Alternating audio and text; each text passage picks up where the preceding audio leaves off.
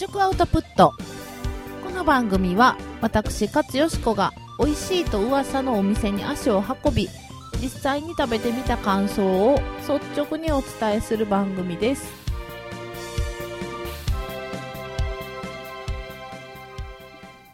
はい皆さんこんばんは。こんにちは、えー、実食アウトプット勝よしこです、えー今日はですね、えー5月の5日子供の日ですね。えっ、といろいろツイッターだとかフェイスブックだとかそういうものを見ているとですね、えー皆さんいろんなところに遊びに行ってらっしゃるなぁと思いながら、えーいろいろと拝見しておりますよ。みんな楽しそうでええですね。うんうんうん。私も日々楽しく過ごしておりますが、えー今日はですねこのゴールデンウィーク、えーまあ旅という旅は特に予定してなかったんですが淡路島で、えー AMG という、えー淡路島ミステリーゲームという団体がですね、えー年に数回公演をされてるんですがその、まあ、本興行というか、えーそういうのが淡路島であったのでそれに行ってまいりましたというお話です、えー初夏の初夏かな？春初夏かな？淡路島、えーバス旅行だったんですがえー、っとですね今回 AMG さんのあ AMG ってミステリーゲームといっても何かわからない方多いかもしれませんがいわゆるあの脱出ゲームですね。小部屋に閉じ込められてそこから脱出するという、えー今流行りの、えーああいう系のやつです。が、えーまあ随分長いことその淡路島のその地元の団体として、えー淡路島を盛り上げようということでいろいろ淡路のね特産品とか、えー淡路島情報とかをいろいろと交えながら毎回やっている団体で非常にその郷土愛が感じられる素晴らしい団体ですよ。うん。それでですね、まあ、チケットを取るのも一苦労というめっちゃ争奪戦になるんですが、なんとか我々チケット確保しまして、えー、みそのクイズ研究会の会長、副会長と私と3人で大阪から向かいました。えー、朝のですね、7時50分のバスで、えー、梅田から淡路島に向かって行ったんですが、昨日ね、5月4日連休の、まあ、ど真ん中ということもあり、えーお天気も非常によろしくって、もう淡路島に行くのにこれ以上ない日だったんでしょうね。もうとんでもない、とんでもない渋滞で、うーん、未だかつてないぐらいの渋滞で、えー、一応ね、時刻表通りに行けば、2時間ぐらいで着くんですが、結局、5時間ぐらいかかってしまいまして、5時間以上かかったかな。もうとにかく長い、バスが。でも、別にバスに乗ってるだけなんでね、あの、バスにはちゃんとお手洗いも完備されてるし、別になんてことはないんですよ。ただじっとしてたらいいだけなんですけど、それがね、なんかめちゃめちゃ疲れてしまって、もう着いた頃にはぐったりですよね。うん。そうそう、もう着いて、何時だ ?1 時。1時過ぎてましたよ、1時。うん、過ぎぐらいに着いて、でも、とにかく疲れたと。それにもうお腹もペコペコだと。予定ではだって9時前、ちゃうちゃう、10時前ぐらいに着く予定なんでね、もうどう、1日時間余ってしゃあないな、どうして過ごしましょう、どこ行きましょう、みたいなんでしょう。してたんですが、えー私は以前もそのゴールデンウィークに淡路島に行ったことがあったんで、いや、ちょっと待ってくださいよと。ことと次第によってはこれ、下手したら偉い時間になりますよ。果たして5時半の開演時間に間に合うかななんて言ってたんですが、さすがにね、5時半には余裕で間に合ったんですけれども、それでももう、え、こんなに、もう絶望的な気持ちになって、こんなに時間がかかるなんて、もう途中、なんか料金所の手前とか、え、この風景もう40分ずっと見てるで、みたいな状態になってきまして、すごいですよね、あれ本当に。普段その、できるだけ人混みを避けて生活している私からすると、うん、ようやんなっていう感じですけど、まあそれでも、ね、その日しかお休み取れないという人もたくさんいたりとか、いらっしゃるんでしょうね。うん。まあしょうがないですよね。いや、ほんでも、着いた時点で、もう訳もなく疲労困憊何もしてないのに、えー、生産性ゼロの疲れですよ。もうむちゃくちゃ疲れてしまいまして。それでもまあ、とにかく、えー、お腹が空いたので、ご飯に行きましょう。ということで、えー、この時期の淡路島といえば生しらすですよね。生しらす丼がどうしても食べたいということで、えー、いろいろ調べた結果、えー、淡路島ミステリーゲームの、えー、すぐ近くに、えー、生しらす丼が食べれそうなところがあるというので、そこにとりあえず向かいました。で、えー、まあまあまあ、混んでたら、えー、ちょっと違うところ探しましょうかというので、えー、とりあえず向かったんですが、えー、三毛津国という、淡路ごちそう館三毛津国というお店が、お店というかね、ちょっとお土産買えるところ、プラス、大きい、えー、ファミリーレストランみたいな感じのものがついていて、そのファミリーレストラン的なところで、えー、淡路牛だとか、淡路玉ねぎなんとかとか、淡路、えー、それこそ生しらす丼とか、いろんなものが食べれるところなんでね、うん。そこに行きましょうと言って行ったんですが、もう行ったらもう、待合室いっぱいで、えー、40分から60分待ちですみたいなのが出てて、これはちょっと、待てんなということになりまして、えー、生しらす丼は、えー、却下。また、また今度、みたいな感じになりまして、えー、結局ですね、えー、以前こちらのえー、番組でもちょっとお話ししたんですが、和光さん、えー、平和の和に、えー、亀の甲羅の甲、亀の甲の甲ですね、えー、和光さんというお寿司屋さんがあるんですけれども、えー、そちらの方にテクテクと歩いて向かいました。いや、もう本当にね、あの、淡路島に行って、えー、もし和光さんに行ってらっしゃらない方は、ぜひ行っていただきたいというぐらい、美味しい淡路のお魚がいろいろと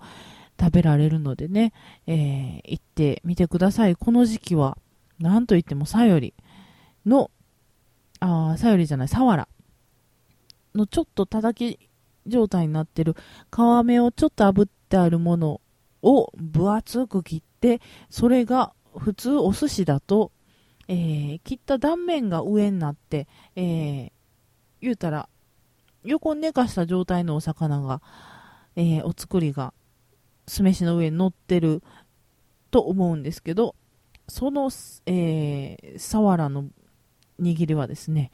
握ったお米の上に皮目が上になった分厚いサワラのたたきが、えー、縦に乗ってるという。もちろんもう、その肉厚なミート、うん、噛めば噛むほど甘い、えー、そして皮目がちょっと炙ってあるからちょっと香ばしい、えー、そんな、えー、いろんな幸せな味が口の中にもわーんと一気に広がる、えー、素晴らしいサワラの握りですね。だったりとか、うん、最初一見これ何の作りですか？ってちょっと分かんなかった。何の握りですかね？って言って聞いてみたら、いや、これトロですよ。ってさらっと言われたんですけど、え、これトロ？っていうぐらい、すっごいもう、トロトロのもう霜降りが、なんか、なんか分からんようになってるぐらい、えー、なんでしょうね。とにかくその、えー、トロの中のトロみたいな状態のところ、トロトロになってるトロの、えー、握りだとか、うーん、あとね、なんでしょうね、イカも美味しかったし、あの、すっごい肉厚のイカで、うん、あの、イカの味もすごく美味しかったですし、ウニね、淡路島は実はウニも、あの、非常に名産ということで、えー、そんなウニの握り、握り軍艦ですね、も美味しくいただきました。えー、上握り2500円。で、えー、2700円やったかな？税込み2700円か。まあそういう和光さんの上握りをいただきまして、いやいやいや、美味しかったですね。という大満足だったんですが、まああの、それだけでね、お寿司だけでお腹いっぱいにしてしまうのはもったいないということで、えー、その、上握りだけで腹8分目ぐらいだけでとどめておいて、ちょっと他にもいろいろ食べに行きましょうかということで行きました。あのー、淡路島、タコも美味しいのですよ。で、えー、淡路島のたこ焼きも、えー、海岸沿いにね、たこ焼きの上りがたくさん立ってたりして、えー、名物になってますので、せっかく来たのでたこ焼き食べましょうということで行きました。えっ、と、たこ焼きがですね、えー、たこえもんさんというお店に行ったんですが、ひらがなでたこえもんさんというお店、え、今、全然屋号とかを向こうで調べてなくって、食べログとかでざっと見てみたんですが、あ、ここここ、たこえもんというお店がそれでした。えーとね、味がいろいろ選べるソースだけとかソースマヨネーズ、醤油、醤油マヨネーズ、あとポン酢なんかも選べて、えー、私は一番オーソドックスなソースマヨネーズをいただいたんですけれども、ちょっとあの、あんまり食べたことない感じの食感でして、な、えー、中がね、とろとろ。で、外が、えー、カリッとしてんねんけど、ちょっとあの、なんというか歯ごたえがある感じの、えー、硬さ。で、えー、タコがゴロッとしたタコが入ってる。うん。あの、普段大阪で食べるたこ焼きも美味しいですけど、あの、なんというかね、タコメインでいただくたこ焼き、淡路島のたこ焼きもなかなかに味わい深いものがあったので、うん。食べてよかったなと思いました。で、えー、その後、まあ、まだ5時半の公演にはまだもうちょっと時間があるということで、えー、この時点でですね、あの、福井県の会長、西野会長が、もうコーヒー飲みたいとか言い出して、えー、ちょっとじっとしたいとか、散々今までね、あの、お寿司食べたり、たこ焼き食べたり、えー、じっとしまくってるはずやのに、ちょっとなんかゆっくりしたいとか言うんですけど、まあちょっとそれは、ちょっと一息置いて、その前にお土産でも見に行きましょうというので、お土産を見に行きました。えー、先ほどのね、ファミリーレストランが併設されている、えー、三毛津国さんもお土産物たくさんあるんですが、その隣にあるイオンですよ。スーパーマーケットのイオン、あの、マクドナルドとかが中に入ってる、そのイオンも、あの、淡路島の地元の人だけじゃなくって、お土産を買いに来る人のために、すっごいたくさんお土産が、あの、用意されてあって、いろんな種類のお土産置いてあったんですけれども、あの、あのね、淡路島、もちろん牛肉、玉ねぎ、海産物いろいろ美味しいものいっぱいあるんですけど、私はあの、牛乳が好きでね、あの、乳製品全般が大好きなんですけど、淡路島の牛乳美味しいですよね。あの、できるだけ淡路島に行ったら牛乳とか、あの、淡路島コーヒー、パックの淡路島コーヒーとかを買って飲むようにしてるんですが、今回も、うん、できればね、淡路島の牛乳買って帰りたかったんですけど、なかなかその状況というか、あの、装備が、それを許しませんでしたので、えー、ちょっと今回は見送りました。あと、まあ、淡路玉ねぎの詰め放題みたいなのもやってたりとか、うん、あとはまあ、なんでしょうね、フルーツ、ビワとかね、ビワゼリーとか、えー、あとオレンジ系のものもいろいろありましたよ。で、えー、あ、そうそう、イオンに行く前に、有名なあの、淡路オレンジスティックですよ。えー、淡路オレンジスティック。あのー、淡路島の、とある、あれは和菓子屋さんですかね。そうそう。えー、長栄堂さんという、えー、長井に栄えるに、堂、長手長栄堂さんというところが作ってらっしゃる淡路オレンジスティックというものが、うん、非常に美味しいと。その噂は大阪にも伝わっておりまして、えー、私も何度かお土産に買って帰ったことがありますが、いや、本当に美味しいんですよ。あのー、やっぱり気候がいいのでね、柑橘類とかも、えー、たくさん取れるということで、なんて言ってたかな、ナルトオレンジって言ってはりましたかね？なんか特別なオレンジなんですって。皮が美味しい。で、それのオレンジピールを、えー、お砂糖煮にして、えー、お砂糖ちょっとまぶしたやつにチョコレートが半分ついてるという、本当にね、コーヒーに合う、ほろ苦いオレンジの皮と、えー、ほどほどに甘いチョコレート。で、これをかじって、えー、ブラックコーヒーとかをいただくというのがね、もう最高にホッとする、えー、淡路オレンジスティックを買いました。他にも、あの、長栄堂さんでいろいろ和菓子の単品売りとかもしてるんで、今回ね、いろんなものを買ってきて、えー、また味見したいなと思って買ってきました。で、長栄堂さんでオレンジスティックを買い、そして、イオンでは結局私は何も買わんかったんですけど、えー、その後ね、三毛つくにさんに戻りまして、えー、買いましたよ。あの、新玉ねぎの箱入りと袋入りが、えー、その入り口にたくさん並んでいたので、まあね、新玉ねぎってちょっとあの、水分が多いので、あんまり長いこと保存できないんですよね。中があのぐちゅぐちゅになってきちゃって。で、やっぱり早く食べた方が美味しいような気がするので、えー、私は一番ちっちゃいあの1キロ入りを買って帰りまして、うん、で、まあ1.5と迷ったんですけどね、1キロ入りにしました。それと、えー、なんか、なんでここでこれが、と思ったんですが、気象糖ってあるじゃないですか。あの、ダイエットとかなんか体にいいみたいなんで最近話題になっている気象糖、あの、稀で少ない糖、砂糖の糖ですね。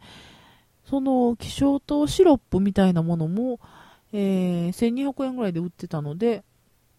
あら、こんなところに希少糖と思って買ってしまいました。あの、それだけではそんなに引きはなかったんですけど、そのお隣に、えー、淡路島でと取れたレモンを生搾りした、えー、いわゆるレモンジュースというか、レモン汁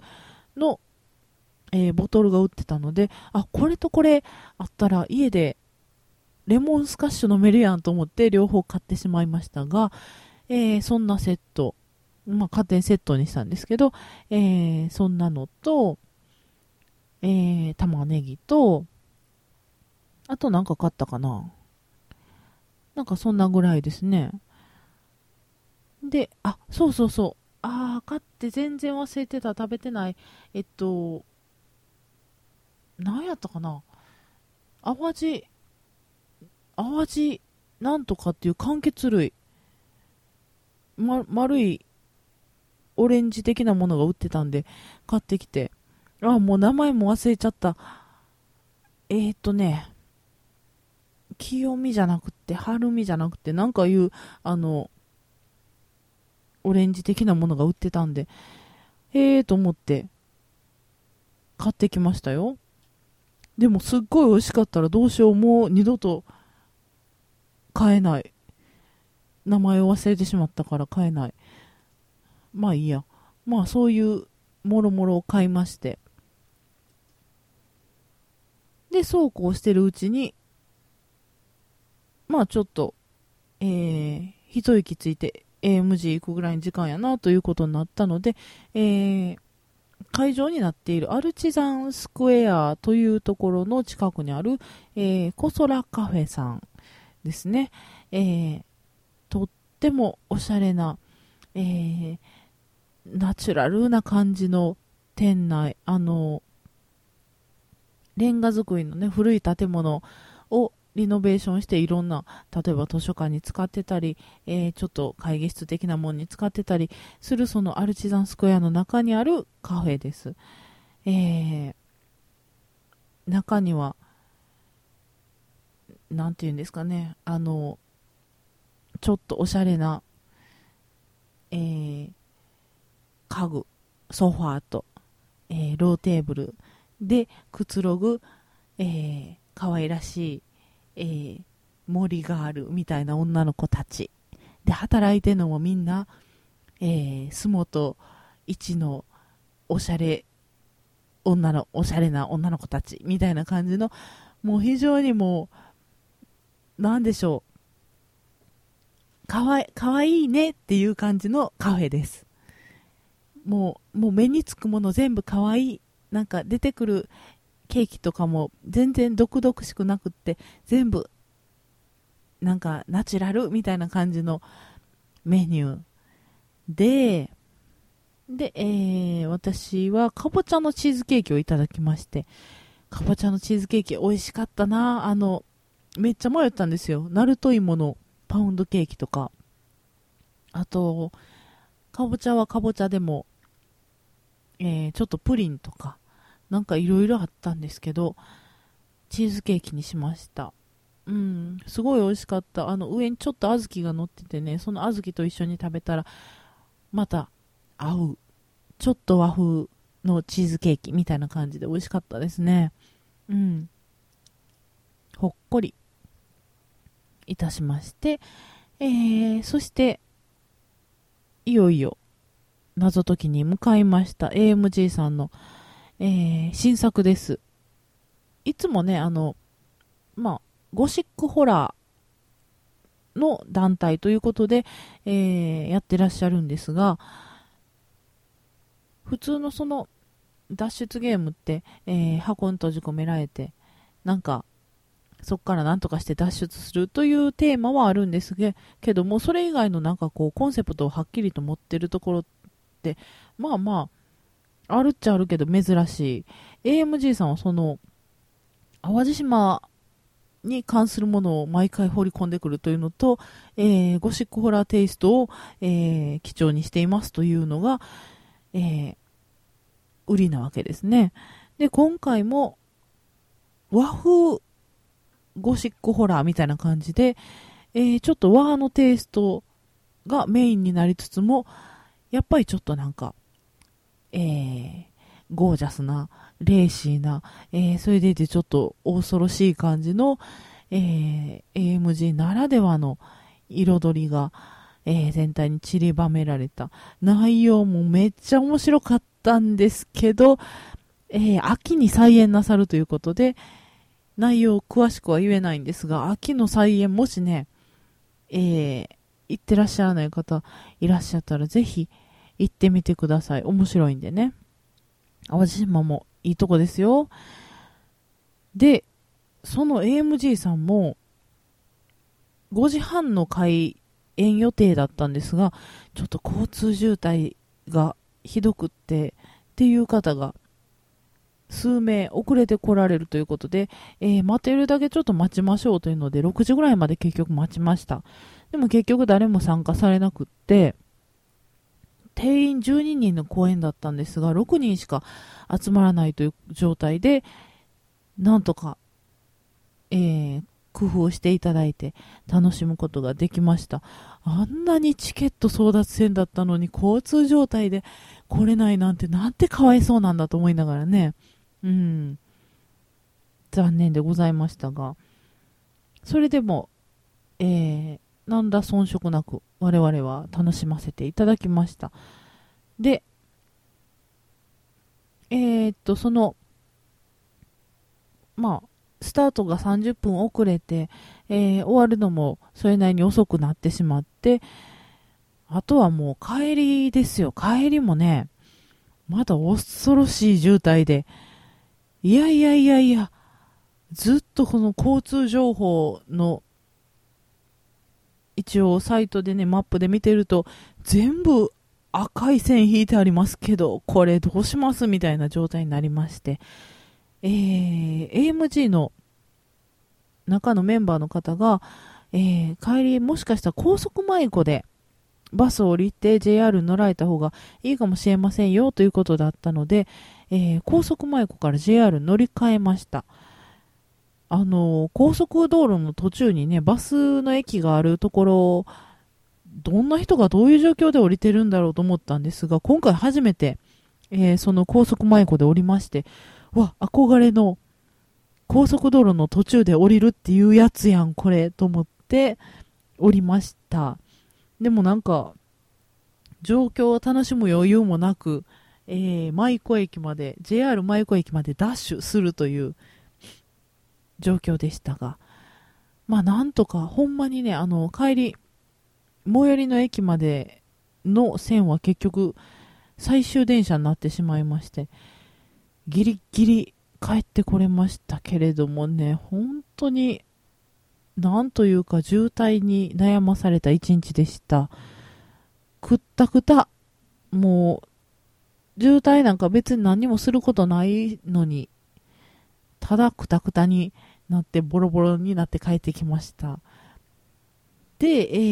ー、今日ですよ。あの、新玉ねぎがね、えー、フレッシュなうちに食べたいなと思って、えー、お昼間にパスタにしました。えー、新玉ねぎをスライサーでさーっとスライスして、えー、茹で上がったパスタの、えー、茹で汁とオリーブオイルで、えー、パスタを入れて、新玉ねぎのスライスと、えー、鮭の粗ほぐし缶、あ粗ほぐしってあるでしょ？あの瓶に入ってるやつ。まあ、それ半分ぐらい入れて、で、全体を、えー、あと塩と胡椒だけですね。本当にそれだけなんですが、全体をガーッとかけ混ぜると、オリーブオイルとその茹で汁がええ感じにこう乳化されて混じって、いい感じの味になりまして。で、玉ねぎも特に水にさらしたりとかしなかったんですけど、ほんまに余熱で火を通す程度だったんですが、いい感じにその、しなっとなってね、玉ねぎのそのなんかちょっととろっとしてる感じの膜がついてるじゃないですか、新玉ねぎって。なんかそれがね、なんか全体に味がもわーっと広がって、あ、玉ねぎとオリーブオイルの混じった味、美味しいなと思いながら、えー、ところどころその鮭の塩味のアクセントが効いてたりして、うーん、なんか、わ適当に家にあるもんで作ったけど、いやー、なんか、天才的に美味しいなと思って。うん。それもこれも、新玉ねぎ、淡路の玉ねぎのおかげですよ。あの、今までね、その、玉ねぎってそんなに意識してなかったですけど、美味しいですね。すごい味。玉ねぎの味、なんかすごい。あの、苦くて辛くてちょっと、なんか嫌な味がするっていうぐらいのイメージしかなかったかもしれないですけど、玉ねぎそのものの旨味たるや、恐ろしいですね、あれは。はい。で、今はちょっとあの、スライスしたやつを水にさらしていて、えー、この後、オニオンスライスでハイボールとかをいただいてしまおうかな、などと思いながら、淡路島の、えー、恵みをね、えー、楽しみたいなと思っております。というわけで、今回は、